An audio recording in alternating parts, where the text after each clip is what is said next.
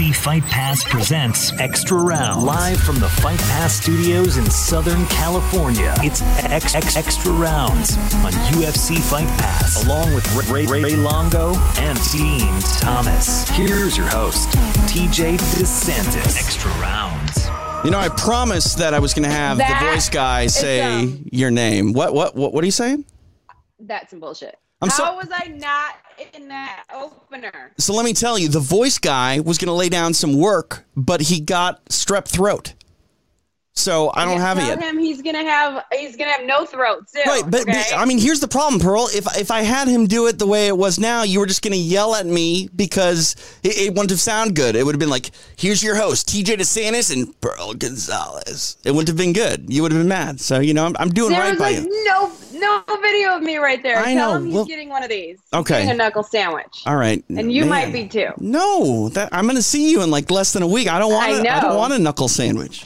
Yeah, I'm, I might be surprising you with a knuckle All right. Well, uh, sandwich next I, week. I, I mean, I do like the cuisine in Las Vegas, but I don't want to have a knuckle sandwich at all during International Fight Week. You're gonna have one. You might have one for dessert next week. Okay, let's. Well, well, I'll I'll figure out how to get out of that one way or another. Uh, she is Pearl Gonzalez. I am Jeez. TJ DeSantis. This is extra rounds from UFC Fight Pass. Getting ready uh, for UFC 266 next week, uh, but this weekend we got uh, a fun little fight night headed your way. In our main event, a pair of light heavyweights will take the octagon with the number six ranked Anthony Lionheart Smith takes on Ryan Spann. You know, looking at the man known as Lionheart, he Anthony Smith has proven that nickname time and time again. I, I don't want to say that he's a legend of the octagon because that almost sounds like we're talking about his career being over. He's still very much a, factor here in this 205 pound division, but I do got to believe that the time, Pearl, for Anthony Smith is very much now. You know, having that that loss uh, against Glover Teixeira, where he definitely showed that lion heart, went a, a lot longer than most people would uh, in that fight. Um, he he does need Right. to continue his rise back up the the ranks, and you know, so far so good. He's he's gotten back in the win column, but you know, like I said, this is a sport where you have to make every opportunity count. And for Anthony Smith, he can't really afford to have any losses in the next couple of years if he wants to march his way back to a title fight. Yeah, absolutely. I mean, he well, let's just talk about right now. And right now, he's he's the main event. He's got a big fight ahead of him. I, I believe these gentlemen are, are kind of very similar in styles and body frames. So it's a tough fight in front of him. Um, so he's got to go out there and just just show that that lion heart, that you know, the savagery that we're watching right now, and and just make the most out of this moment. Main event, big big fight right before International Fight Week. I mean, it's a big moment for him, and, and he can shine. He really can this weekend. Yeah, we'll see what he can do. You know, we talk about that that Lionheart moniker. Obviously, he's shown his metal and, and durability inside the cage. Uh, you know, weathering storms, but also this is a, a game that is 100% mental, and uh, you know that's that's the thing that I think Anthony Smith has, is proven too. That you know mentally he's not rattled. You know, to come back and and get a win after the Glover Teixeira loss. I mean, there are a lot of people that I think would have had to take a lot longer uh, of uh, of a time away from the octagon uh, than Anthony Smith did, and, and you know he, that's something that I think you know Ray has talked about this in the past. He really respects fighters that go through adversity and bounce back and continue to be great. That's really what champions uh, are made of. And for Anthony Smith, you know he's shown that you know he, he can be turned away in the past and come back and, and be every bit as good as he was prior to those defeats. Absolutely, and it is. It's it's devastating. You know, you I almost view a fight with with an opponent. It's like a relationship. I mean, you go to bed thinking about this person. You wake up thinking about this person. Y- Your camp, your days are, are kind of like uh, gravitated around this person. Whether you're training for them or training for yourself, they're still in the back of your head. And so when you have these moments where you get to share, you have these opportunities and blessings where you get to share these minutes inside of an octagon in front of the world, you know, it's just this amazing experience. And then it's over. And then it's like, oh my God, I'm like heartbroken. Where'd that relationship go? And so you're right. It, it can be devastating to, to lose and, and, you know, uh, against someone like that on his rise back and, and have to bounce back. And it takes all of your will as an athlete to to come back after a big failure like that and continue to put your pieces together and look for the positives instead of focusing on the negatives or dwelling on the past. So absolutely 100% he has, you know, shown his perseverance and, and you know that champion that lion heart that he has. Yeah you know and, and that's the thing too. He needs to have that lion heart because ryan spann is going to come after him like it's a championship title fight for him. Ryan Spann is a guy that has, you know, picked up some big wins. He's got a win over over Little Nog, you know, so he's been in there with with guys that are bona fide legends himself. Um, but you know, this win, if he gets it over Anthony Smith, will say a lot about Ryan Spann and where he fits in the hierarchy at 205 pounds. This is a division that has been lorded over for a very long time, you know, by Jon Jones, and you know, now we we have this new era of 205 pound fighters, and you can guarantee that Ryan Spann believes that he belongs in the upper echelon of that division. And the only way he can prove it is by beating guys and, and beating, you know, number six ranked Anthony Smith would say a lot about uh, his credentials. You say that he reminds you a bit of Anthony Smith in, in his style. Is that, is that what you're saying? You feel like they're they're similarly skilled in, in their their movesets? Yes. In a sense, I think I honestly believe that Spann has a little bit of athletic advantage. Look at his body, look at his movements. He's he's a little more explosive. I feel like Anthony's a very like patient style fighter. You know, he doesn't need to bring a high pace. Now, don't get me wrong, when it's kill mode and it's time to, to put the kill in, he's he does that. We've seen him do that numerous times. But I do think that he's more he likes more of that lower pace and he's just he's a he's a more composed, calm fighter. Right. I believe that Ryan Spann is also very calm, composed, but he has more athleticism, a little bit more pep in his step, if you will. He's got a lot more footwork and in and out work, and he's explosive. And look at how great he did against Nogueira on the ground. I mean, he looked really good Yeah. in the grappling area. Elbows were vicious, ground and pound looked great. So yeah, I mean, I do. I think that they're they're similar in the sense that they're both, both very well rounded. Look, he made such a great decision there instead of staying in and letting Nogueira get on his leg, pulled out. I mean, he's got a great IQ as well. Yep. Um, and I I think that he does have the advantage in the the athletic department. And, and that's the thing that, you know, it's one thing to have the athleticism on your side and to be the better athlete, but if you do not fight wise, it doesn't really matter who the better athlete is. And you point that out with, with Nogueira. Like, I know that uh, Minotauro, a bit past his prime, you know, in that fight, but if you make a mistake mentally, he'll end your night. He'll rip off a limb and, you know, you're going to have to go have surgery. Uh, that was not the case when, when Spann fought him. Um, and that shows, again, that, that fight IQ, which, you know, he's going to have to have against someone like Anthony Smith, who just doesn't go away over the course of 25 minutes. You really have Right. to beat him uh, if you're going to, uh, you know, walk away with your, your hand raised. So, uh, you know, my, my question when I look at Spann, I agree with you. I think that he does have the athletic skill uh, on on his side. I think that he might be a little bit faster, a little bit stronger than Anthony Smith. But the question is, can he put it all together? But when you do look, you know, at the skill for skill sort of you know mentality and, and breakdown of this fight, I kind of lean towards Spann. Now, Spann is a, a bit of the the betting underdog. It's pretty close.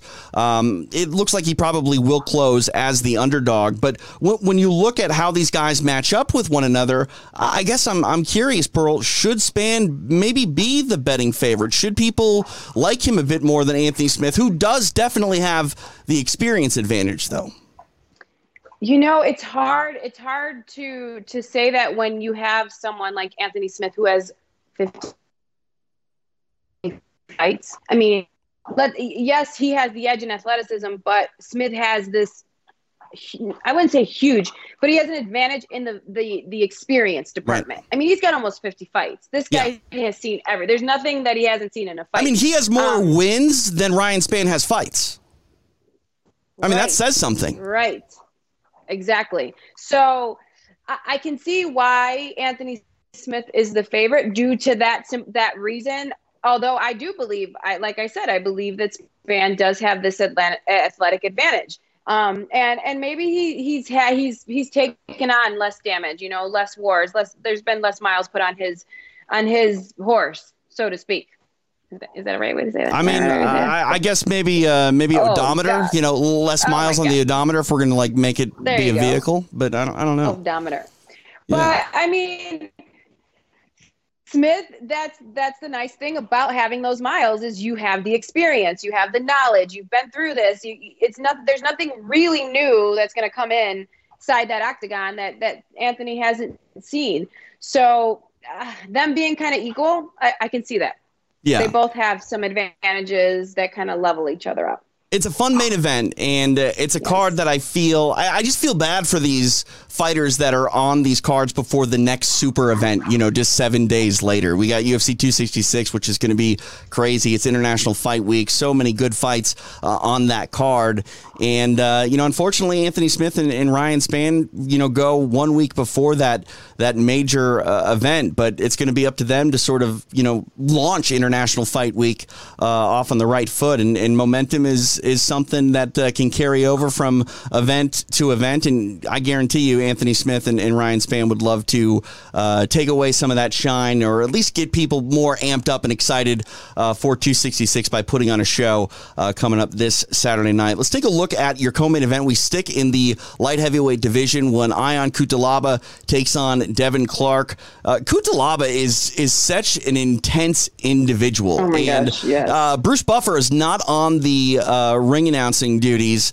uh, on Saturday night, so it's going to be Joe Martinez who might have to interject himself because Bruce likes to be the man in the middle when Cutelaba the, walks across the octagon and gets in the uh, uh, face of his opponent. We can remember what he did with with Ankalaev, which you know I, I thought we were going to have uh, just a, a, a fight before the fight, um, but we'll, we'll see how Cutelaba approaches uh, this fight uh, against Clark, and we'll see how uh, you know Joe Martinez uh, plays as the moderator. Because again, a scary situation uh, to be in when you look at uh, Ion Cutelaba Pearl. Like he, he's a guy that it's not necessarily just for show that he's that intense. I think he is sort of that Diaz brother type of guy where he he wants to get to the level where he um, not not necessarily hates you, but like is obsessed with beating you. Like you're the only thing that he thinks about.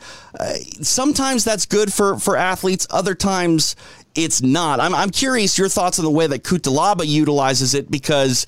I don't think he goes too far because, like, he didn't throw that punch against Ankalaev when they went face to face before the fight. But it definitely rides that line of like things can get pretty crazy and out of hand, maybe quicker than they should. Oh my gosh. Um, Cutelaba is is just one of those fighters that brings chaos inside, before, during, like his the the pace, the intense. I can only imagine what the energy is like around the cage. I'm sure that it you can feel it everywhere. How in, intense he is. You're right. He's he's intense. I think he needs that though. He needs that to bring that. He likes a high pace. He likes to be in your face. He likes to smother you, and and he needs that intensity. Like and, and very like you said, you know, he needs he needs that drama in between to to ignite that, that intensity. I mean, look at his just look at the way he hits you. Everything he's coming to hurt you and go through you. He's not. This isn't a sport to him. This is barbaric. Like he's here to like take your soul. Oh Look man, at. Look at that. Look at that. Oh my god. Oh Yeah. those elbows are from like, oh my god. I, I like the way you say that, like because he is kind of there to take your soul. He's there to collect something more than just a win. Like he wants to honestly like steal a part of your your being. And uh, how can you not love watching a guy like that compete? Oh my goodness. Talk about yes, talk about like channeling that energy, but and it works for him most of the time. However, when you fight that emotional, especially if you, you can fight someone that can withstand that storm, that can stay composed and under that chaos and, and stay grounded in that chaos, then you have a problem because they can still make really good, dis- intelligent decisions, stay calm under that chaos, and, and there's only so much energy you, you have. So the the emotional, yes, it can. What's the word? It can like wither people. Uh, Wear? like, uh, I can wither- wear on somebody? Wear, wear, yes, it can wear. It's very like um wearing. It's not the word I'm looking for, but we'll use it for now. It can wear on a fighter, and that alone, that intensity, that energy alone, can cause some fighters to hesitate hesitate, can cause some fighters to kind of just be more defensive than offensive. And it can really it can really play against them and and help with not intimidating because that's not the word, but it's like, oh, I'm so um it's not Like motivating. I don't know tentative, like word. tentative, like you just ma- makes a fighter It's like not discouraging. Right, okay. Discouraging. yeah. Very discouraging to like because you're like, holy shit, any if I do anything, this guy's coming with all this fury, and some some fighters can don't do well with that chaos. Right. You know? I mean, Kut- Um, going to try to fight you as his name is being, you know, in, introduced in the octagon. Like that, that's definitely like okay. Like I, I got to protect myself at all times before the fight even starts. Absolutely. So you're on edge. Think about that energy that's being spent there, where you're on guard, you're on defense. The fight hasn't even started. They haven't even called your name yet. Right. And you're on edge. Your eyes are wide open. You're not sure what you're unsure what's happening. So like that's wearing, very wearing on someone. So that in that sense, yes, that energy, the emotions that Cutelaba brings, that for that particular reason, it's amazing. However, if you have an opponent that is very aware of this energy, very, very aware of how to deal. Like here, Khalil just is having a hard time dealing with the pace here, that intensity. And we know him as a very intense fighter. I believe that that's why you've seen him come out much more intense. Was probably due to this fight. He learned that. He learned how important intensity can be and how, uh, you know, discouraging, deteriorating that it, it can cause an opponent. But if you have someone that can deal with this with this energy that can can meet your energy level can meet your pace can meet that emotional place but have a problem and that's where the emotion that emotional part can be a problem and can Right. get in his way because he's so focused on bringing intensity he's not really making very intelligent decisions. So it can go either way. We will find out how well Devin Clark can deal with this hurricane because there's a hurricane coming on Saturday night. It's true. It's a hurricane that's going to try to steal your soul, and uh, the hurricane is Ion Cutelaba. Uh, but let's, let's talk about Devin Clark because uh, you know he's he's coming off a tough loss to uh, Anthony Smith. You know that would have been a huge win for him. So obviously disappointed, but he has a, an opportunity uh, to get a big win in this co-main event. Um, he's you know not uh, a- a stranger to getting his hand raised inside the octagon. Um, he's uh, got wins over Dequan Townsend uh, and Alonzo Menifield. Did, did come up short to uh, Ryan Spann, so he's lost to both of the uh, athletes in our main event on Saturday night. Um, you know, how does he? weather that sort of intensity storm from Cutelaba because it's going to start at the weigh-ins. Cutelaba is going to get in his face and and and be that sort of uh, aggressive, uh, you know, fighter just in his posture alone. You know, Clark obviously is is not a stranger to fighting people in the octagon at the highest level under the bright lights. But uh, does he have to do anything different, just mentally, to prepare for Cutelaba and, and the gamesmanship that he brings uh, to the octagon? Absolutely. I think that the the chaos has already started. Uh, if you've heard any of Kutalaba's Kutalabras, did I say that right? Cutelaba, yes. Yeah, Cutelaba's interviews, he's already very intense in how bad he wants to to win this fight. And so I think that it's already kind of started that that the chaotic energy. And yes, Devin Clark has to be very, very prepared for it because that is a tool in Kutalabra's toolbox. So, being that though, Devin Clark has great wrestling. Um, we saw that his grappling is awesome. He seems very calm and composed. So, you know, I think the biggest thing is is in, in those opening fire moments when Kutalabra is coming, he has to stay very composed. And, and this is when it's most important for him to really utilize his, his wrestling, his his his grappling and and set up Ian for those. Because the way that you can deal with a fighter like that that is so emotional and so intense if you hit Kutalabra one time he's coming for your head. He Right. wants to repay you. Yeah. so that's kind of a, a way to almost ignite that fire is by getting landing a couple good shots being aware as soon as I land this shot this dude's coming and he's coming for my head so I have to be prepared for my takedown. So I think that and and and Kutalabra is a great grappler as well. So I do believe that in the co-main event, we are going to see a lot of grappling, and, and we will see who can time the shots better, who can um, kind of, and who can handle the chaotic the chaotic storm that will be that will be had. Yeah, no, one hundred percent. Um, I uh, I'm just excited to see the the next sort of chapter unfold for for Ion Cutelaba because it's just it's madness. It's crazy. Like I, I don't want to say like we're gonna nickname him the hurricane that will steal your soul, but it, it is pretty pretty uh, accurate to uh, a description. And if you don't uh, know what we're talking about, uh, please go do yourself a favor and head over to UFCFightPass.com and uh, watch the archive of uh, some of uh, Ion Cutelaba's best moments inside the octagon because uh, they're fun and it's also more affordable than ever. I thought this was a misprint when the Fight Pass team sent this over, but check it out. Fight Pass, sign up today. It's a dollar. One dollar. Wow. Like That's what, amazing. What can you buy for a dollar? Nothing. No. Like I'm serious. Like what what Can you get uh, anything off the anymore?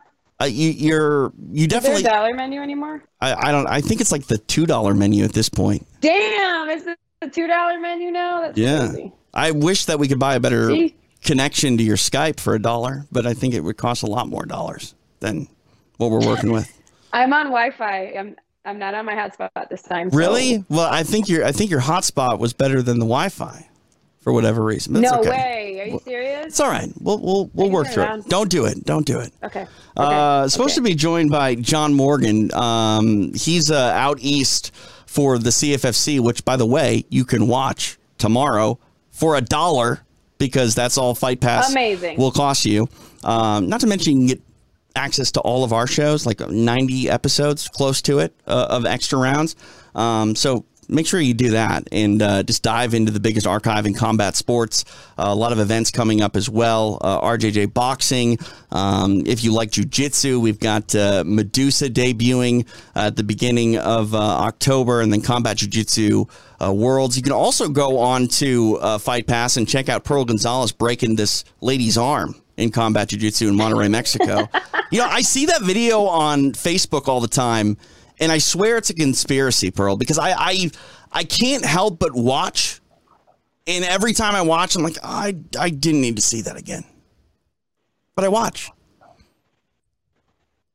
You'd be like, why didn't she tap? Just tap. Don't you think that? Yeah, That's what I think when I see that video. Is like, just tap, just tap. and like, what are you gonna do? I'm gonna break it. Just tap. right. It's like, break it. You break it. If they don't tap, you keep going. You push it further until it until they tap. spoiler alert, she broke it. and it's hard to watch. But yeah, no, go over there Oh and my uh, god! check it out. What? What? I got some exciting. I was um I was training. Uh, I, I actually just got back from training, but I've been training um all day with Masvidal. We were at uh over at George Rubio's gym training today, so I had a great day Game bread. Like, wow. See, Vegas Yeah, is already paying good. off for you. Like just hanging out with Jorge Masvidal. Oh my gosh! And like Steve Aoki's entourage, it's been pretty amazing. Wait, how does Steve Aoki fit in the mix? Uh, I don't know. His entourage has been with us. I actually they they took us on like a tour. They're showing me what neighborhoods I should be looking to buy a place in. Damn. I mean, it's just been a really great trip so far. You, you know, uh, Steve Aoki has a song that he did with Bruce Buffer. Yeah, they were just together. Yeah, they, look did. so badass. Yeah, Monday Night Football. Uh, Buffer launched the, the the Vegas Raiders into their season with a, a hearty "It's time." Buffer's just How so much cool fun. was that? Oh my god, how cool was that to hear that at the NFL? Like I was so like it like gave me goosebumps. I was in awe. Like I'm so happy for him. He looks so good up there too, as always. Look at But you. yeah, no, it's been a really cool little like week. Have I been here a week now? But I'll be training all week with uh, Masvidal. He's he's um, coming into the gym with my coach, working with my coach as well. So it's been a it's been a fun week, You're like Miss Vegas now at this point. right? Well, Yeah. I got to buy a place here, but yes, uh, you're right. Well, I mean, you have a I- oh. you, you have a motorhome, so like wherever that motorhome sits is is home. So like you already live there. Kind of. I'm, I'm taking a break from the RV right now. I just need a little break, maybe a few month break. All right. Well, uh, know. hopefully, maybe you can pick me up with the RV. I want to go cruising down the strip in the RV. Actually, I, I don't know I if I want to do that. You do because I can hit U turns on a regular street in this bad boy. Really? I mean, it might take me a couple tries, but I can Right. do it. I can hit U turns. I'm very confident in my driving. You can hit U turns while hitting maybe a car or two. I only hit like one thing so far, so I actually take pride in that because it's it's been around the country almost. Like we- we've almost done a circle. You've okay? driven more in the last like three weeks than I've driven in a year. Oh my god, I'm so over it. Yeah, no, I, I, That's why I haven't drove all week. I understand. I definitely understand. Um, all right. I, I don't think we're going to get John Morgan on, unfortunately. He's been traveling, uh, getting out there to CFFC, which is uh, their 100th uh, event coming up uh, tomorrow night, Wow. which is, I mean, that that's a, an amazing accomplishment for any promotion. Absolutely. And that's another reason why Fight Pass is so vital uh, and a must have for any combat sports fan because, you know, they, they've really invested into regional mixed martial arts. And without the mm-hmm. investment from Fight Pass, these promotions would not be getting the shine that they deserve. And that's one thing that I love more than anything is, you know, these athletes get to the UFC and they're going to get to the UFC no matter what. Like eventually the cream will always rise to the top.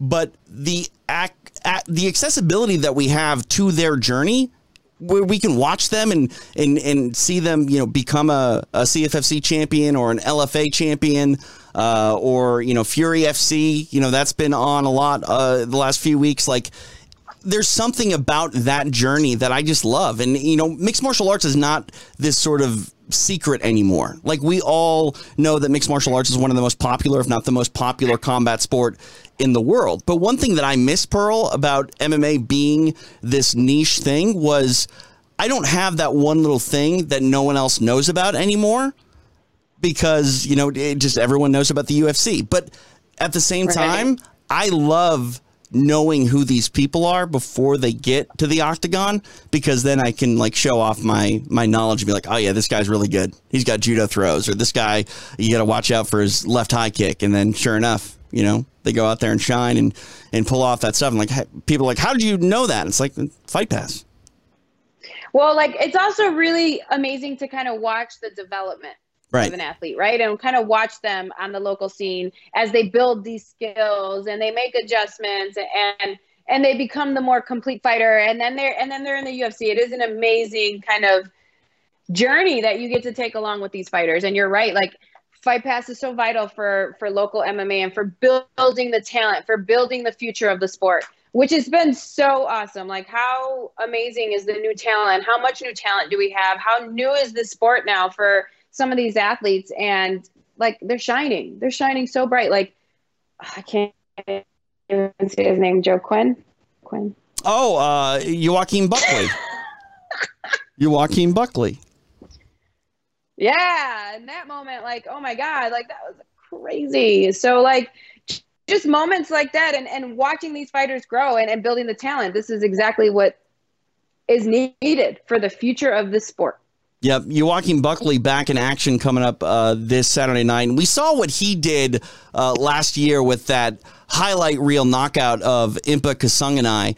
Um, you know, this is Of the a. decade. I mean, seriously, it, it's definitely. Oh, look yeah, I mean, for, for my money, it is knockout of the year. Uh, you know, and, and it should be. And and you know, okay, that's fine. I, I mean, lump it in there.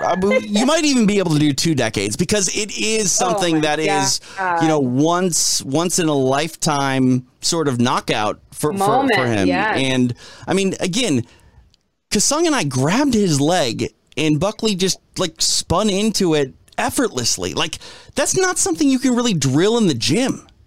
No, he didn't just spin into this. This is what's so impressive about this. Like he had control of his leg. He had his leg. How much control? Obviously not that much, but the ability to spin, but also jump in the air and throw this kick. Watch. He's here, turns his knee over, and he's in the air. He's Right. in the he literally created momentum like off of one foot. Right. Watch. It like defies Oh. logic. Oh my god, it's just so and then he like why does he have to fall like that? It's like the craziest thing ever. Oh, I mean, Imp, Impa Kasanganay is Ugh. like transplanted to a different universe. You know, like Is he back? He, I, he's. I mean, he's he's back now. Yeah, I think okay. he came back. But you know, he, here's the question. Here's the question. You know, for Buckley, he has that that knockout, an amazing, uh, as you say, knockout of the decade type performance. He gets a win over Jordan Wright, and then it's he himself that gets knocked out uh, in his last mm-hmm. fight against uh, Alessio uh, Di Chirico. So, you know, how does Buckley manage coming back from you know having one of the knockouts uh, of the last you know couple years that people are going to remember to getting knocked out because obviously when he fights Pearl, people are going to expect him to put on, you know, a, a, fun show, you know, potential highlight reel type of stuff. But when you are coming off of a, a stoppage loss, sometimes that messes with athletes to where they're not as aggressive. How does Buckley sort of manage the pressure to put on a show while also the pressure that he has being maybe more defensive because he was stopped in his last fight? You know, I think it's just one of those you you can't allow for that to change your style, right? You yes, you have to learn from the lessons, but he's one of those fighters that's it's kill or be killed, and he's a very exciting fighter. And I don't think playing it safe will do will do any justice for him. He has to go out there and take the risk that he's taken and not be be the safe fighter, obviously with more knowledge and, and a higher fight IQ this time than he did have last time, learning from whatever he did wrong eh, to be knocked out. But you cannot you cannot change your style. I mean look at he's he's a killer be killed style of fighter. Very intense very aggressive. So maybe when he comes forward, his chin's down a little bit better. He's got a little bit more defense, but you cannot stop the the risk you're t- taking. Looks, you know, the chin's kind of high there. Okay, maybe he stays a little tighter, but like with the man with that much power, you you have to go out there and and just fight your fight. Um, yeah. and kind of have amnesia, like, like Kobe said, like Michael Jordan said, you have to have amnesia for moments like that and be you, be you. Don't change you because when you just change your style when you start to hesitate, that's when when things start to happen. Yeah, it's interesting because you think about like having a short memory or amnesia as sort of like negatives in in sports. Like you want to learn from your mistakes so you don't forget them, but at the same time, like you need to wash out the memory of that you know feeling of, of defeat because for for so many athletes, it's a, a positive mindset that you have to have. You have to always be looking forward, and if you get caught looking too far in the past, then it's hard to get away uh, you know, from those moments. I, I remember, uh, I can't remember who it was. It was some, you know, coach in, in traditional sports where uh, he said uh, losing can, can almost be habit forming. If you find yourself in a funk and you don't get out of the, that mindset, like you become more complacent for whatever reason where you're just like, okay, well, I've lost this one well, I've lost this one. And it's like, you can't stand for that. You got to, you know, process that loss, but also just shake it out and, and be better than that. Have amnesia because the time you're spending dwelling is the time you're taking away from learning and growing yeah. and, and trying new things and experiencing things. And I think that even my, in my own career, I've, I've had that where I've allowed for a loss to kind of dictate the next fight or so ahead of me because I was focused on on what I did wrong versus what I fixed, fixing this, and and all the things I did right. And so with with him and someone uh, with such an amazing and incredible ability, right? Because we know now how athletic this man is and how incredibly talented he is. You cannot you cannot preserve that. You have to go out there and utilize that, that to the best of your ability. Yeah, and you know, looking at his opponent uh, Antonio Arroyo, uh, you know he's he's a very talented fighter who has wins uh, by way of submission and uh, knockout stoppages, and and that's something too that you know when you you are fighting at this high level inside the UFC, it's it's much less a style versus style matchup these days. When you look at Buckley, like we know that he has dynamic striking, and more often than not, he's going to be able to sort of outclass some of his opponents. But at the same time, like he's got to worry about not only strikes from Arroyo, but also submissions. And, you know, I, I think mm-hmm. 10, 15 years ago, you saw a lot more athletes, you know, be given not necessarily like easy matchups, but at least fights where they were able to break down a game plan and be much more solid with that game plan going into the fight because they were fighting someone that was predominantly more of a striker than a grappler or vice versa. And I feel like there are a lot of people now where you go in there and you might have a game plan, but you better be ready to shift that narrative and change the pace because these guys are so well rounded that you can think one thing and, you know, all of a sudden be forced to have a completely different game plan because they're shutting you down or just not fighting the way that you thought they would.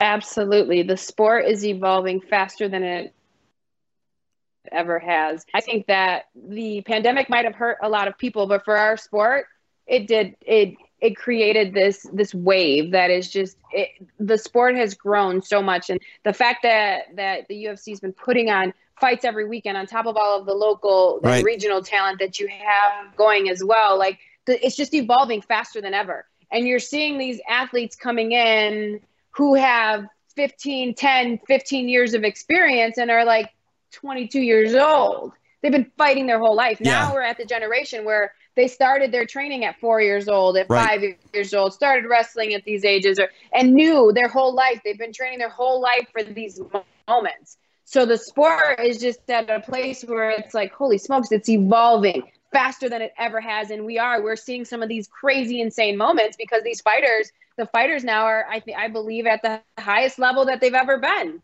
Yeah, you know, and, in, in the sport, in the history of it. And that's something too that you mentioned these athletes that have been training since they were single digits in age. Like that's not new from the sense of like wrestlers. There's a lot of people from the Midwest have been wrestling since they were five, six years old. But one thing that we haven't seen that we're starting to see more often now are athletes that are mixed martial artists where their focus was MMA from single digits. And that's pretty crazy. I mean, I remember hearing stories about you when you're like 11 years old, traveling all around the country to go beat people up. Like, that's crazy. And that yeah. was that was what in the 90s? Like that who, yeah, who was doing that? Who was doing 90s. that? Pearl Gonzalez was doing that.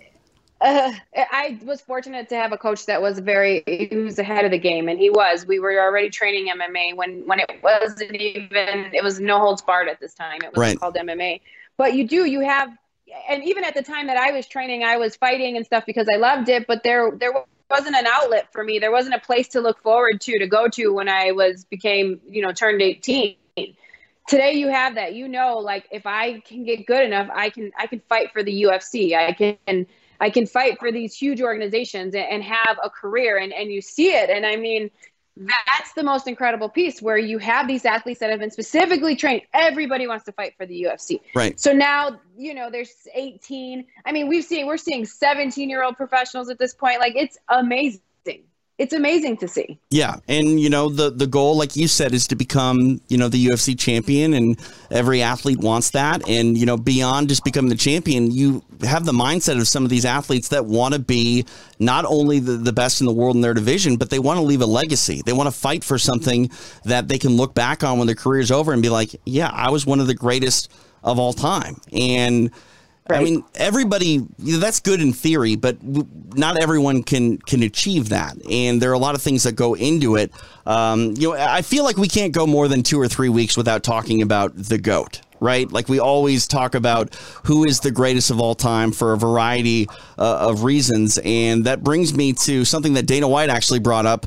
Um, he, he said that it's time to look at Anderson Silva again as one of the greatest of all time to ever do it, not just in mm-hmm. MMA, but in combat sports, God. because now he's picking up wins in, in boxing. And again, Anderson's not going to become a world champion boxer but he's gone out there and or he, is he? Or I mean, he? I, I, mean, I he's 46 years old. Like, uh, never say never, but I, I don't think that.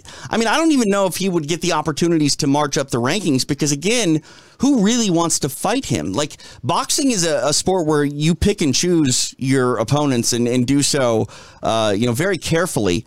Uh, anybody that has a name with something to risk, I don't know if they want to box Anderson because you know, he, he's relatively new to, to, to boxing. It's, I mean, yeah, he has some cachet and name value from the world of mixed martial arts, but if you're an up and coming boxer yourself, like, what does it say if you do beat Anderson? Not much. It's not an MMA fight. So it, it might be an unnecessary risk for a lot of uh, boxers that have been protected for most of their career. But the bottom line is we saw Anderson knock out Tito Ortiz.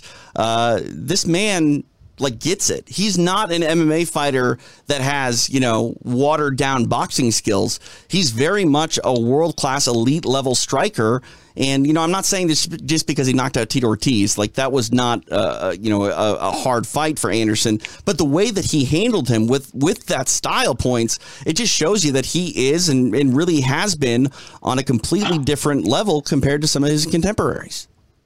Absolutely. And, like, you know, Anderson is my one of my all-time favorites. He always has been. He's one of the first UFC fighters that I met as a young athlete um, in Chicago when when the UFC first came. The very first time they came to Chicago, um, he was shopping at like a sporting goods store, probably like Dick's.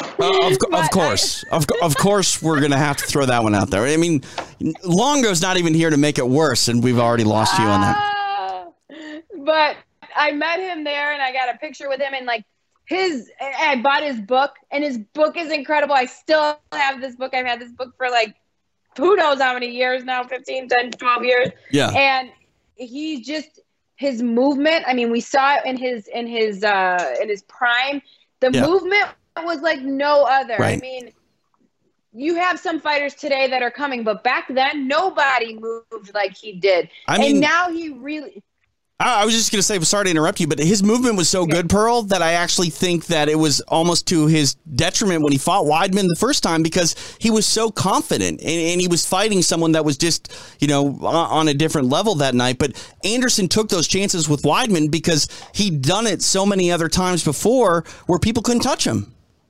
I mean, you couldn't even see him. By the time you open your eyes, you were knocked out. I mean, he was just that incredible of an athlete. And now that he's in boxing, boxing is so different from mixed martial arts. And I'm learning this every single day as I continue to train it. But it gives you, it's more of a dance, right? right? Because you really do get to get into a flow of movement and work and, and bob and weave and dance you don't get that opportunity in MMA because you're getting your head kicked off. Right. You know, you're you're getting taken down with all this movement. So the ability to really like free flow and and, and just get into your own and your own rhythm and your own movement is it, it the lug it's so nice. It's such a luxury and and a, a beautiful thing to have in boxing, which is the thing that I fall in love with most with boxing. So someone like this who has all of this incredible movement and and, and range and distance awareness um, and then that what's the word? Like jazz you know? Like the suaves uh, yes like swagger so, like a like a style swag. yeah. Thank you. Yeah his swag.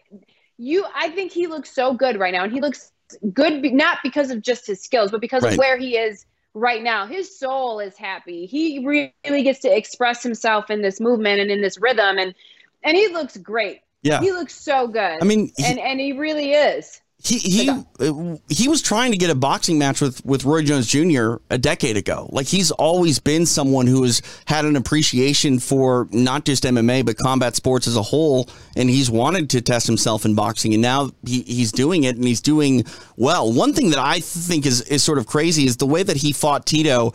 You know, he had his head movement, and he was like bending over, and you know, having his uh, head in a position where if it was MMA, he would get kneed, you know, badly. But he's able yes. to to understand understand like in boxing, that's not a bad habit. That's not a bad thing to do. And I'm just impressed, Pearl, that he can fight MMA at uh, an incredibly high level and then identify all the things that he can't do in MMA but can do in boxing and just default to that mindset because there, there, are so many people that that I, I've seen local smokers where MMA guys you know go in into boxing or kickboxing and they get tagged once and they can't help it. They just all of a sudden shoot a double leg because it's in their nature. You know that's what you do. And yes. it's hard to get out of that mindset when you're so consumed with mixed martial arts but that's not Anderson Silva. Anderson is uh, elite at, at every sort of rule set that he engages in Absolutely, and he looks incredible right now. He looks so good. It's a dance. It's a it's a movement for him, yeah.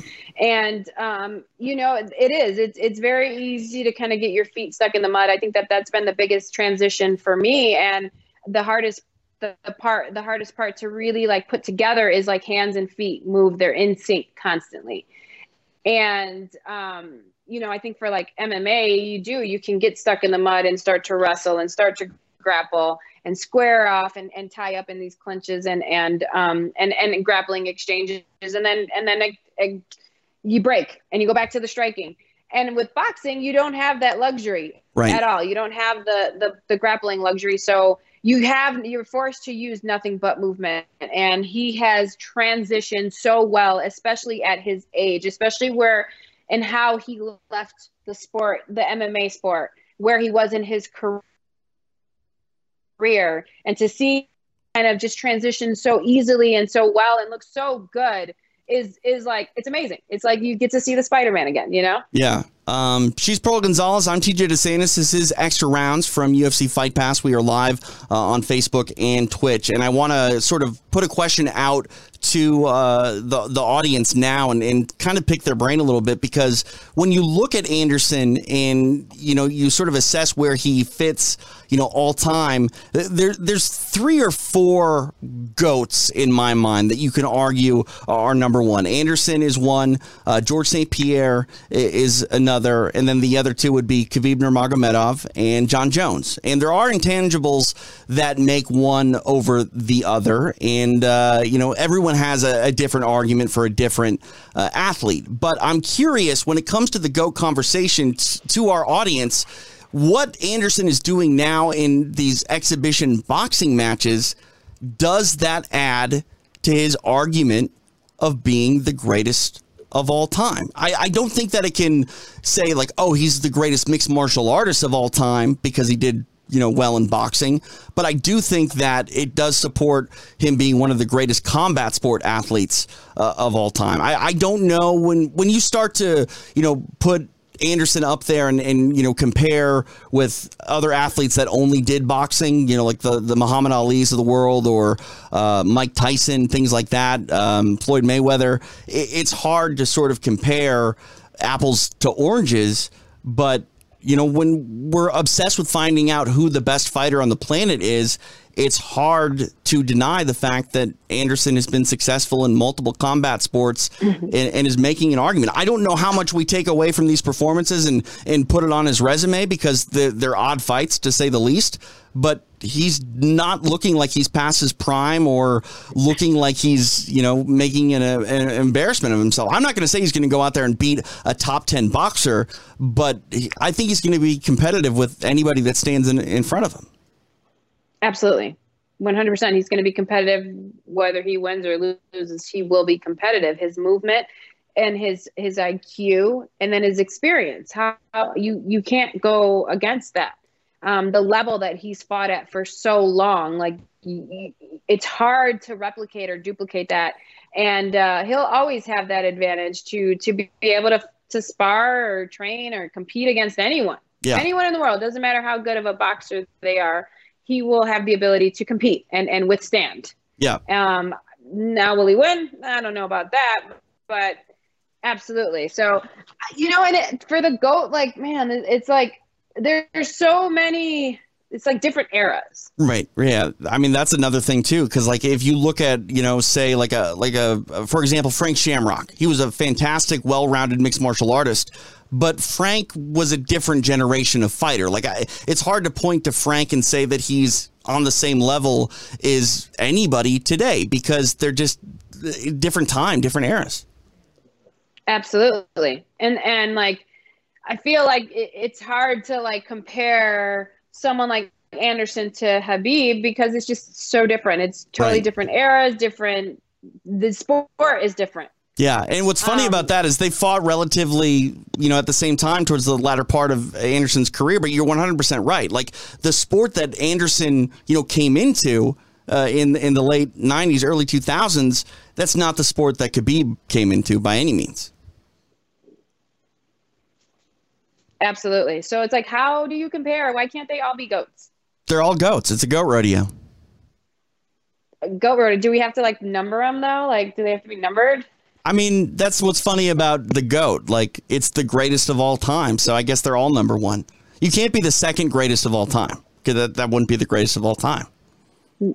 No, but like, I don't know. So, like, do you compare by how many wins? No, no. If you're the goat, it means you occupy a space where you're the greatest of all time. Like, I guess maybe you're just tied. You can't be the third greatest of all time. Okay. Because okay. the people All in right, front of you right. would be the greatest of all time. Uh, like, I mean, you can't Yeah. be like, I'm the greatest of all time minus three other people. Well, that, Okay. I mean, that's not the goat. That's like, that's like pretty great, but not the goat. So then, they're each of them are the greatest of all time in their own universe. I don't know. I mean, this is now we're going to start like debating like what happens if you know Godzilla fought He Man. You know, like it's not a not a real conversation. Not worth having. Okay. All right. But I put Anderson on the top of my goat list. Number one. Yeah. All right. I mean, one he, thing made, that, he had like such a huge impact in my career and like you, you know i was so young in it and like watching him at that time he was like just this untouchable athlete and, and was like unseen before and like you know he just always had such a good show he always put on a good show and, and you know it was just i don't know he was one of those athletes like you you never say he was like a once in a lifetime athlete you know. and the- i think that he go ahead. I think that he yeah he's definitely the one that made the most impact The the thing that I will say about every greatest of all time candidate is they all left a little something on the table. Like Khabib never fought Tony. Um, George never fought Anderson. I mean, I would love to see those two fight one another. Um, Jon Jones. I mean, if, if you're going to say Jon isn't the greatest of all time, um, it's going to be for the way that he's you know handled his career outside of the octagon and not because Jon's Jon's the most dominant athlete we've ever seen in MMA. And Right. if you say he's Right. not the greatest of all time, it's because you're pointing to things that have nothing to do really with fighting at the end of the day. And honestly, when you look at sort of the trials and tribulations that Jon has had outside of the octagon, it almost makes what he did inside of the octagon more impressive. Like how do you manage chaos and then go out there and still be this this phenom? Um, you know, the world is going to think the way that it wants to, but you know, J- the one thing that Jon has sort of left on the table that you know we know, I, I mean, I believe we're going to be able to find out before his career is over is what does he look like at heavyweight? Because if he goes out there and captures a heavyweight championship in the UFC, then it's going to be even harder for people to deny the fact that he's the greatest of all time. But um, what a great time to be a mixed martial arts fan. He's looking phenomenal, by the way. He is a true heavyweight right now. Like seeing him last week, I was just like, "Holy smokes!" Like you've you've never seen a Jon like that, and then to see the way he's training, like How big was it's he? incredible. He's big. Is he? Is he is he He's still is he, is he still going to be fast? Like that's my question. If he moves up to heavyweight and, and occupies a, a heavyweight body, is he still going to enjoy some of the speed and athleticism that he had at 205 pounds? Where you would think that he would want to utilize that against some of the more heavier, lumbering heavyweights. I'll say this: for me to be there and to to witness him training while he's not in camp, he looked great. He was moving, he was fast, he was explosive, he was still dynamic the way he's always been. Um, and in their training, he doesn't have a fight in front of him, yeah, set in stone, does he? No, I mean there there's a lot of talk, there's but speculations, nothing, yeah. right? There's talk, but nothing's really set in stone. And I mean, he looked great. He's training every day, and he's big as fuck. And like you said, not in camp either. You know, he's Like just he's big.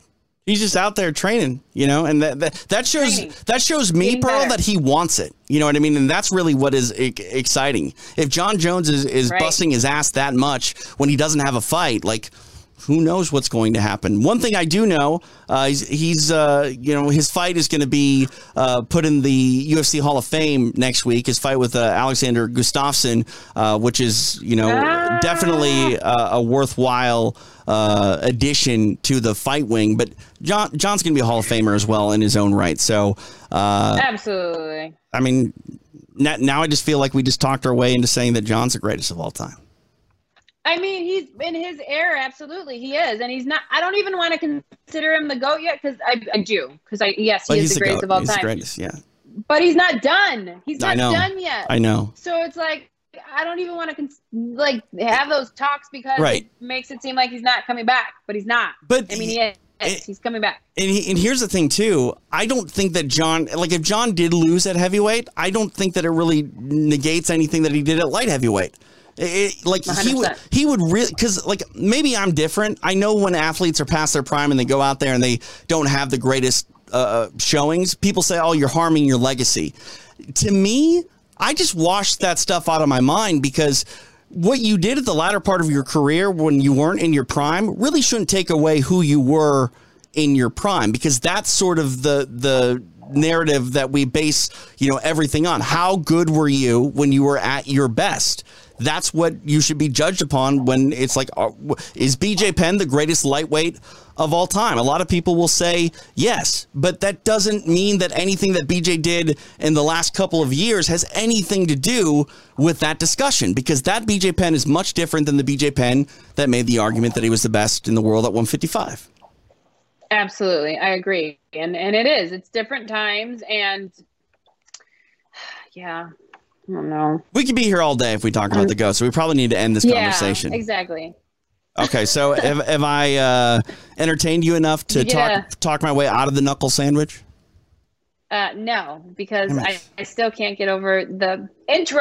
Doesn't even have a picture of me. It'll Picture. be it'll be better next week. I promise. It'll be good. Yeah, I hope so. How about post fight? I be mean- better post fight. Okay, that's my promise. It'll be better post fight, Pearl. All right, deal. I'll pull. I won't hand you a knuckle sandwich if it's better right post fight. Okay, good. Um, I, I can't uh, satisfy your request of changing the name of the show to the Pearl Gonzalez Show. I'm not going to do that. It's still going to be extra rounds, but I, I know if you had your way, it would be the Pearl Gonzalez Show. Yeah, of course. Yeah, extra rounds with Pearl, uh, and oh, by the way, TJ's here too. That sounds so good, doesn't it? It, it rolls off the tongue. It's it's it's extra rounds with Pearl and a side of TJ. Right, exactly. Just like tiny letters, like you can't even see it in the logo. It's just like, yeah, some other guy. It's like a side salad. Right. Like a side salad. Yeah, which I mean, who doesn't like a good side salad? I love them. I'm actually. I need one now. I'm hungry. All right, I'll be your side salad. yeah, that's what I'm talking about. All right.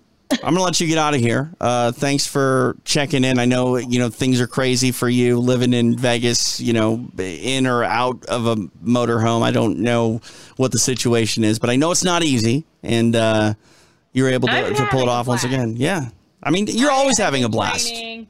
Yeah, I really am. But you know, I I'm loving Vegas right now. I really am. It, it's such a beautiful city.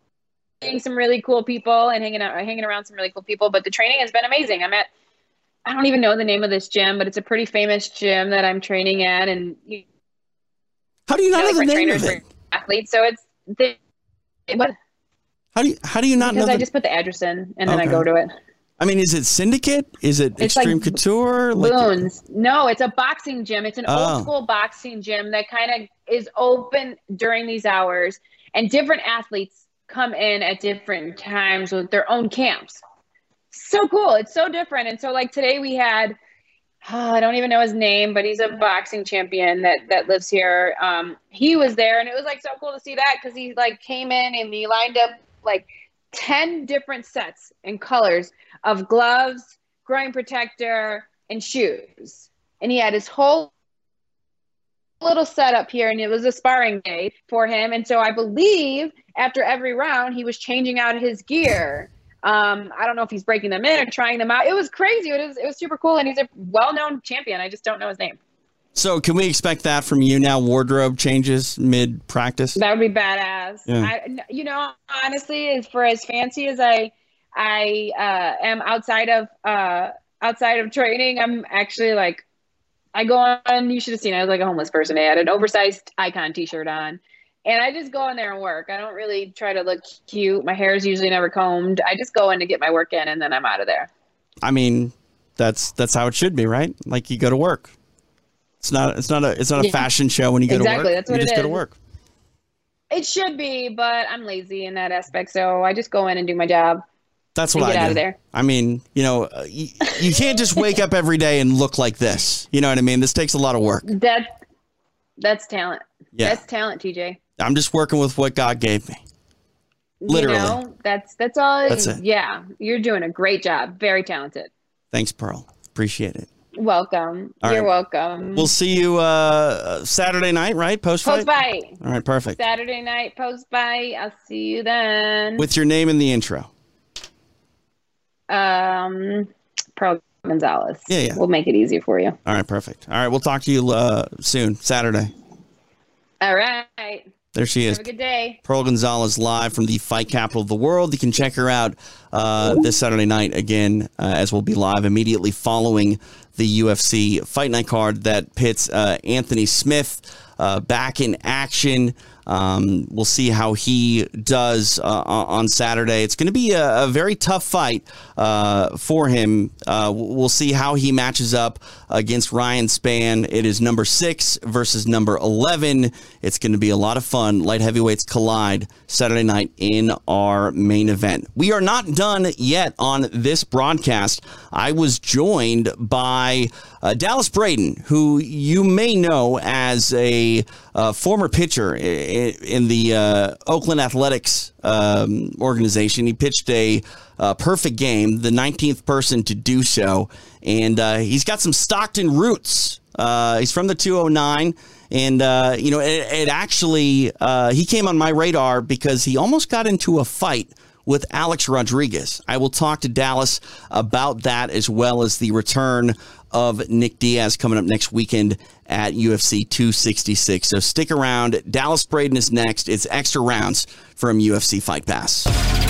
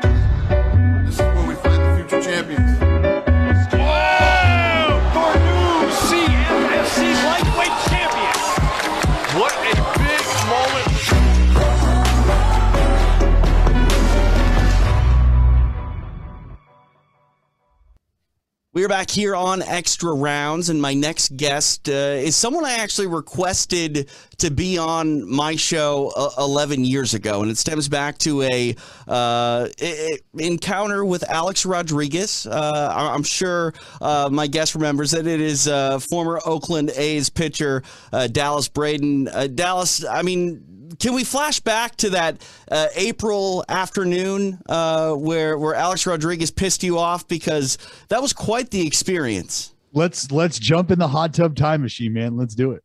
Like, okay, so there was a a double play, I believe, and there was some question about you know whether or not A Rod like crossed the mound going back to the the the dugout. What happened? Yeah, so like uh so he was on first base, Robinson Cano was up and um foul ball was hit and A-Rod had made it over to third base and foul ball, so he's running back to Right. first base.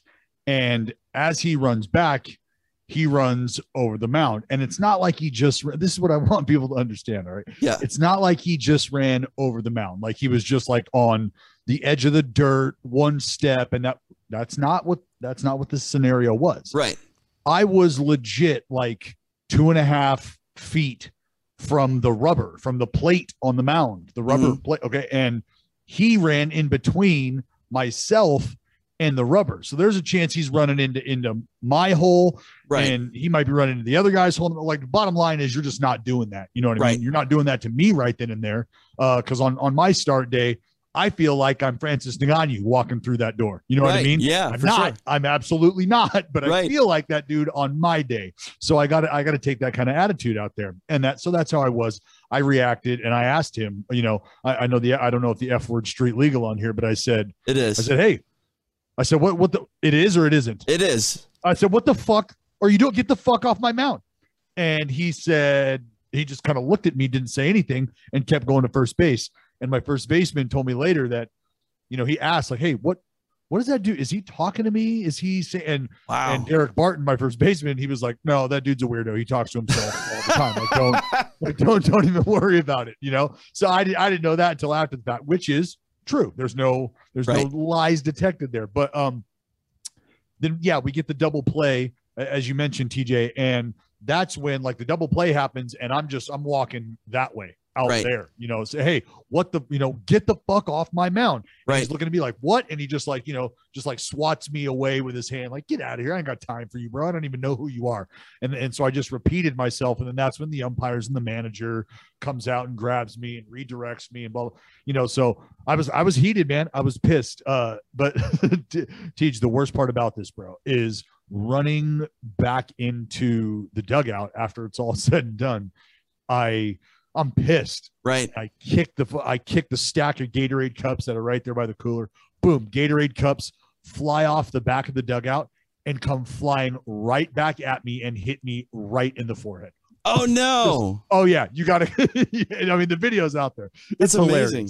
So Yeah. like, it was like I went from being so pissed to just being like, really, what a what a clown right now. Right, right. I mean, that'll definitely uh, bring you back to reality when uh, you know you get a viral video essentially because you kick some Gatorade cups. But you know that that's one thing that you know prompted me to try to get that interview back then was you know obviously you showed a, a fighting spirit, uh, not afraid to you know defend your territory out there on the field, and then you know I, I learned that you have some ties to Stockton, and we all know the the 209 fighting spirit. So I was hitting up a guy named Bob Rose like literally every month to try to get you on my radio show back then, and then you threw the perfect game, and Bob's basically like, yeah, we're not gonna even entertain uh, getting Dallas on your show. So finally, I get you here 11 years later, and I'm happy to have you.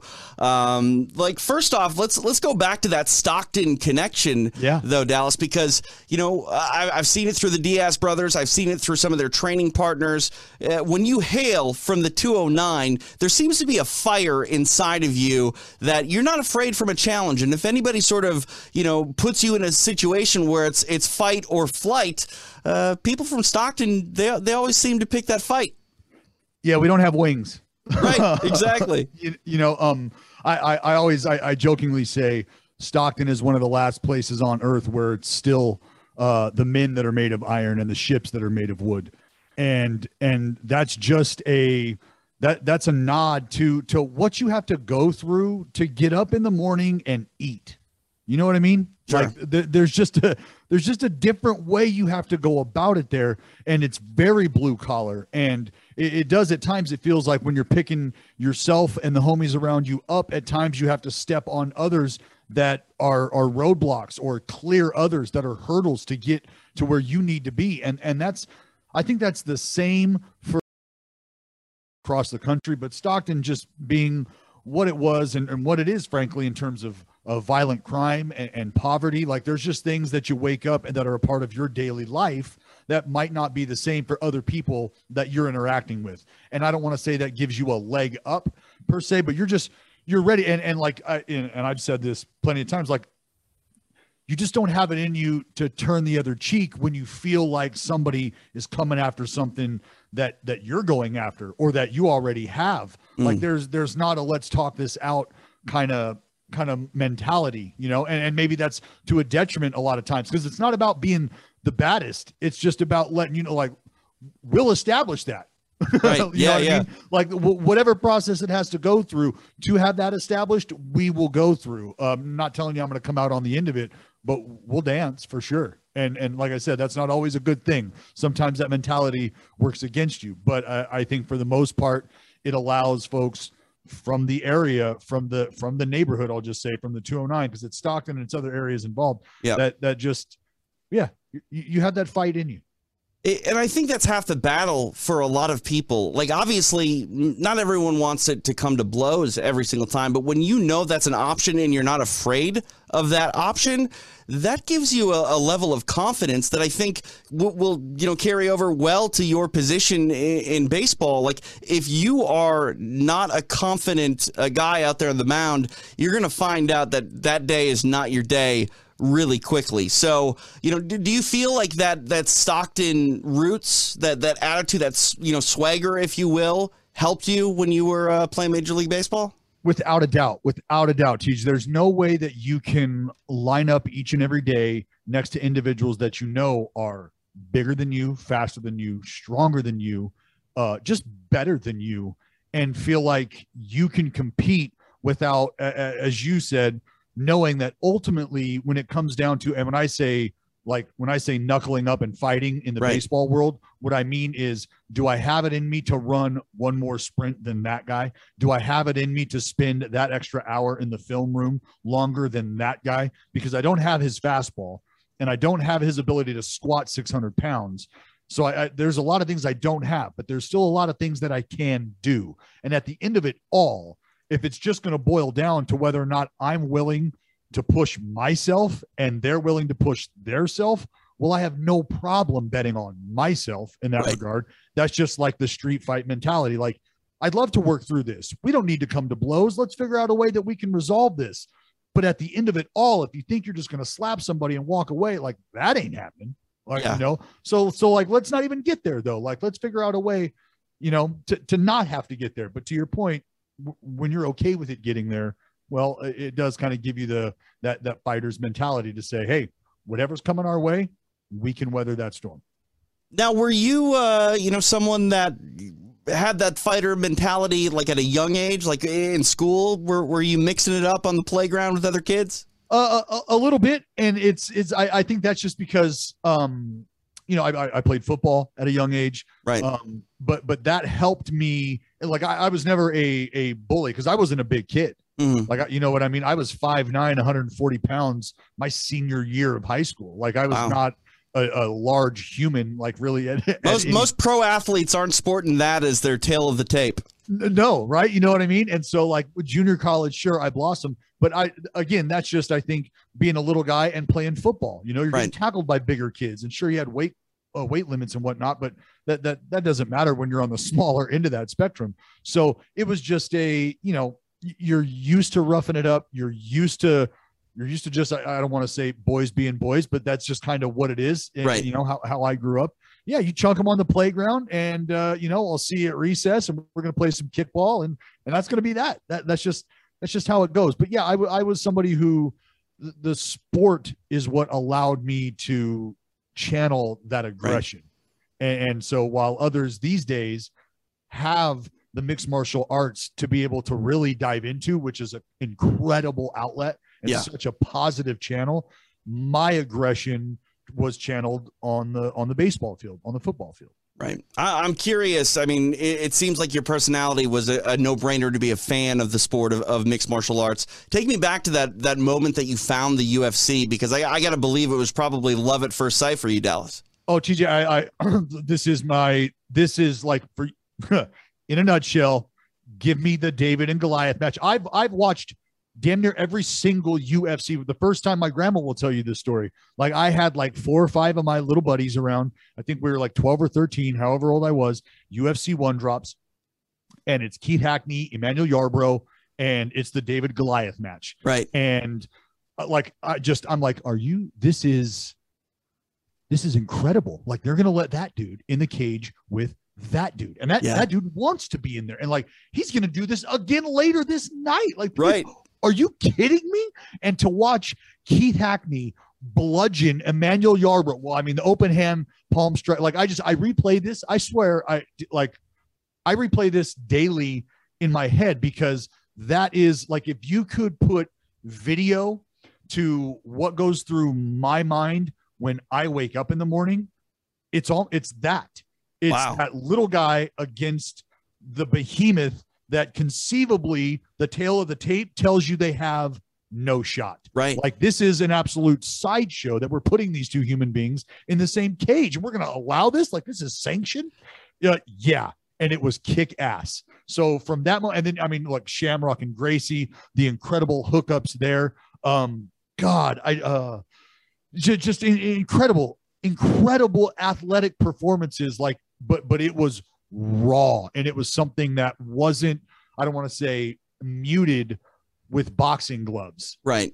you know like this Yep. this was it was legitimately like i don't know man i feel like those two dudes just got pulled out of a bathroom at a truck stop and we're just going to let this unfold in Yeah. an octagon and Yeah. everybody's cool with it I mean, that that's the thing that was so great about the UFC and their tagline. Like, it's as real as it gets. For all intents and purposes, Yes. it's as real as uh, you know a combat sporting event can be. And uh, you know, I, like what you said. It's not muted with with boxing gloves. Like, it's not an agreement to just stand in front of each other and and punch. Like, if you got to take them down, take them down. In the, in the case of Keith Hackney, if you got to punch him in the balls, you punch him in the balls. well hey you do you do what you got to like i'm thinking of uh I, i'm trying to think of another fight i don't know who he was fighting but uh big daddy gary uh goodridge i think um whoever he had in the crucifix Paul Herrera.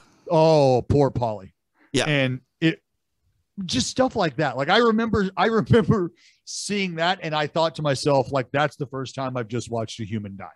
Yeah. Yeah, I mean that was it was visceral because we hadn't seen anything like that literally in combat No. sports or television or anything like that. No, and it was raw right there. Like you're watching his head just jostle. Right. Like and, and you could see you could see uh Goodridge just like he like looks and he's like, should I give him a yeah, I'll give him a couple more. Why- yeah. Exactly. Just gotta make lo- sure, right? What, I- what are we here for? I, I love that you're calling out, you know, old school fights too. You're not just talking about, you know, Conor McGregor this or Brock Lesnar that. Like you, you're you're going into the vault, Dallas. Oh no, Like, that's well, that's where like originally again, you asked like what got me into it, and Yeah. I was there day one.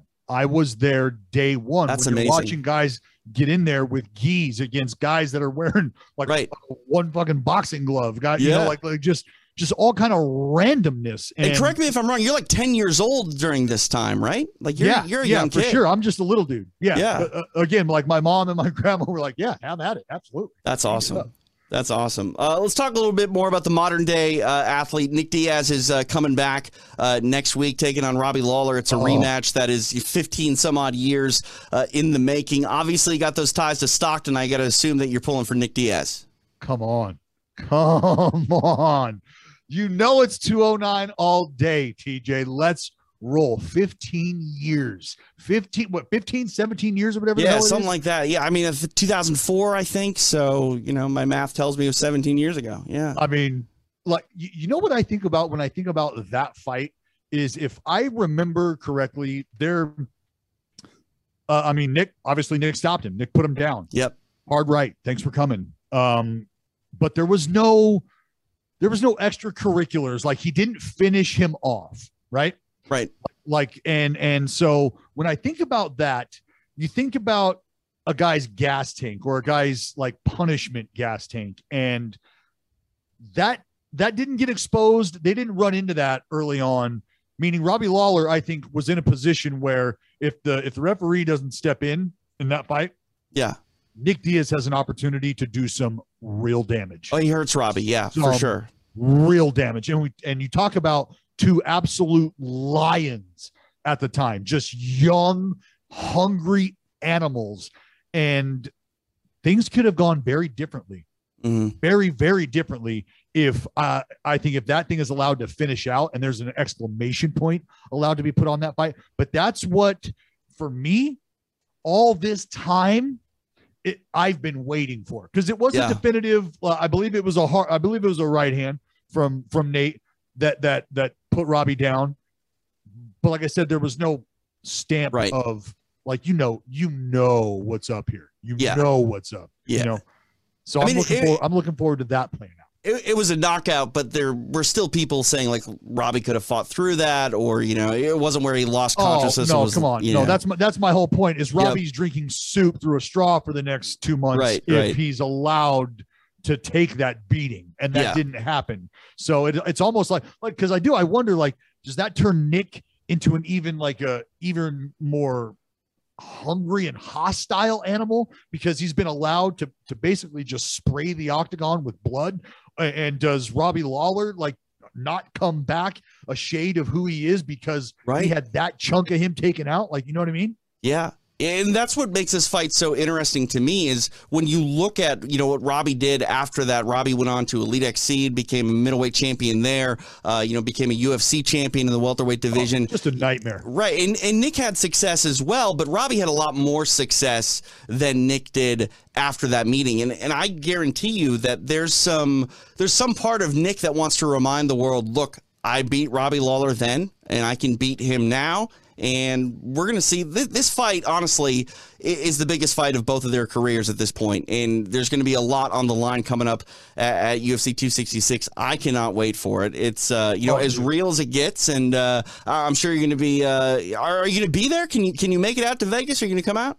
I'm not going to be there, unfortunately, because I do. I I'm the color commentator for the A's, Right. So I am. I'm calling baseball games uh, until October. So I do not have the freedom to move about the cabin, though. I will absolutely be glued to my device. Believe that. There you go. I mean, you got to do what you got to do. Um, i- i- you know, that's a grind doing the whole, you know, color commentating thing with, with baseball. Like, did, did you immediately want to get involved in that when you were done playing d- just to be a part of the game? Like, was it hard to sort of think of life, you know, not being an active player? Um, no, honestly, dude, like I was I was sitting on my fishing boat and my agent called me one morning and was like, Hey, uh, you want to go to ESPN and audition? And I was like, uh, for what? Right. He was like, you know, you played baseball to do the baseball thing because they've got sports and stuff. And I was like, yeah, okay, sure. I'll go, I'll go out there. And, you know, so long story short, there things worked out. I was able to get my feet wet there at ESPN for four years or so. And then um, the A's came calling and I had an incredible opportunity to, to start to work in the booth at an extensive level and, and work with like, anytime you get a chance to work with a guy like Ray Fosse as a color commentator who uh, is is a, a Hall of Fame Oakland A, Hall Yeah. of Famer in my heart, and uh, a guy like Glen Kuiper, just legends in the game in our area. I had to jump at that opportunity, so I did that. But realistically, no, man, it wasn't something initially that I was like, got to do that. That's absolutely the route I have to go. Um, you know, I was trying to make my peace with the the death I had to die as an athlete to become whoever I was going to become after the fact. So Right. I was still kind of, you know, I was still shedding that skin. Yeah. Uh, but the opportunity for for the game of baseball to continue to reach out to me, like you don't slap that hand away. I'm sorry. That's just how I look at it. So, Right.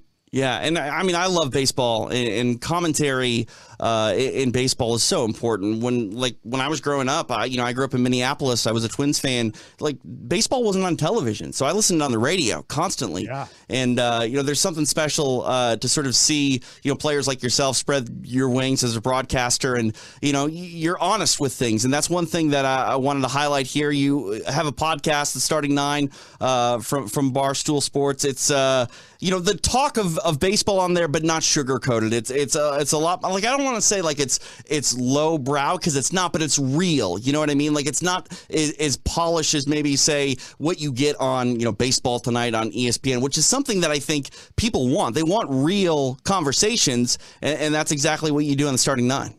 Well, the idea is the the idea is you can go wherever you want to go to get whatever information you're after, and you can get it from whoever it really is that you want to get it from.